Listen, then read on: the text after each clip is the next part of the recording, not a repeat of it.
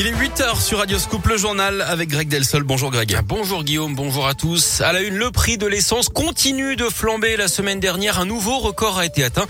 Le gasoil, carburant le plus répandu en France, a dépassé la barre d'un euro soixante le litre. C'est du jamais vu.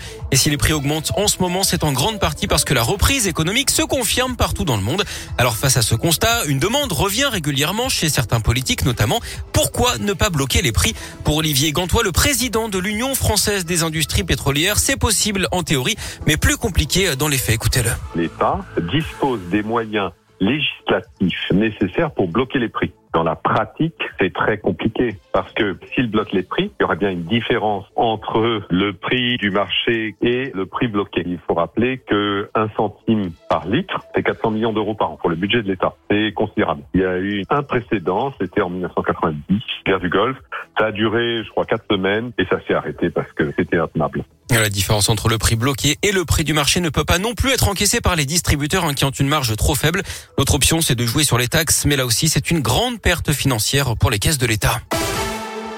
Dans l'actu local à Lyon, deux femmes blessées, dont une gravement dans un incendie hier après-midi dans le 8e arrondissement. Le feu a pris vers 16h30 dans un appartement du quatrième étage d'un immeuble situé rue Ludovic Arachard dans le quartier des États-Unis. Jean-Michel Blanquer, droit dans ses bottes. Le ministre de l'Éducation était hier soir sur le plateau de TF1. Il est revenu sur la polémique de ses vacances à Ibiza en repoussant toute idée de démission. J'ai pris quatre jours de congé et j'ai travaillé pendant ces quatre jours. Il a quand même dit qu'il comprenait la colère des enseignants et reconnu une erreur dans le choix de la destination de ses congés, un haut lieu de la fête en Europe. C'est là-bas hein, qu'il avait annoncé dans la presse le nouveau protocole à mettre en place dans les écoles dès le lendemain pour la rentrée au mois de janvier.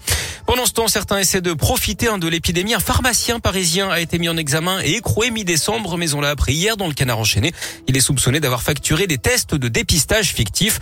Le préjudice s'élèverait à plusieurs millions d'euros. Lors des perquisitions, les enquêteurs avaient aussi retrouvé 800 000 euros dans l'une de ces pharmacies. Du sport et du basket, l'Asvel tombe de haut à l'Astrobal pour leur troisième match en cinq jours. Les Villeurbanais ont lourdement chuté hier soir face à Monaco en match en retard de la 19e journée d'Euroleague. Score final 100 à 75. C'est la plus lourde défaite de la saison pour les hommes de TJ Parker. Le coach Villeurbanais déçu mais pas abattu après ce lourd revers à domicile. Écoutez-le. Touché oui et non. Après, c'est saison Euroleague, c'est compliqué. Tu joues deux championnats et c'est vrai que les enchaînements de, de matchs sont, sont pas faciles ça me rappelle un peu nous les trois matchs qu'on a eu un peu en décembre aussi avec euh, Real, Barça. T'arrives le match contre le Valois, t'es rincé quoi.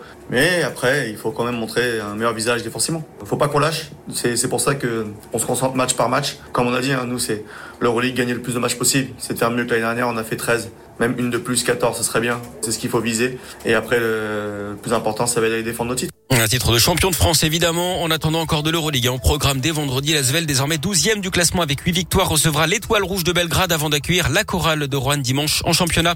Et puis du tennis, le deuxième tour de l'Open d'Australie, qualification cette nuit de Raphaël Nadal. Corentin Moutet est toujours aux prises avec l'Américain Sébastien Corda au cinquième set. Et puis on suivra ce matin les aventures de Gaël Monfils contre le Kazakh Bublik. Attention, hein, parfois le public est en folie.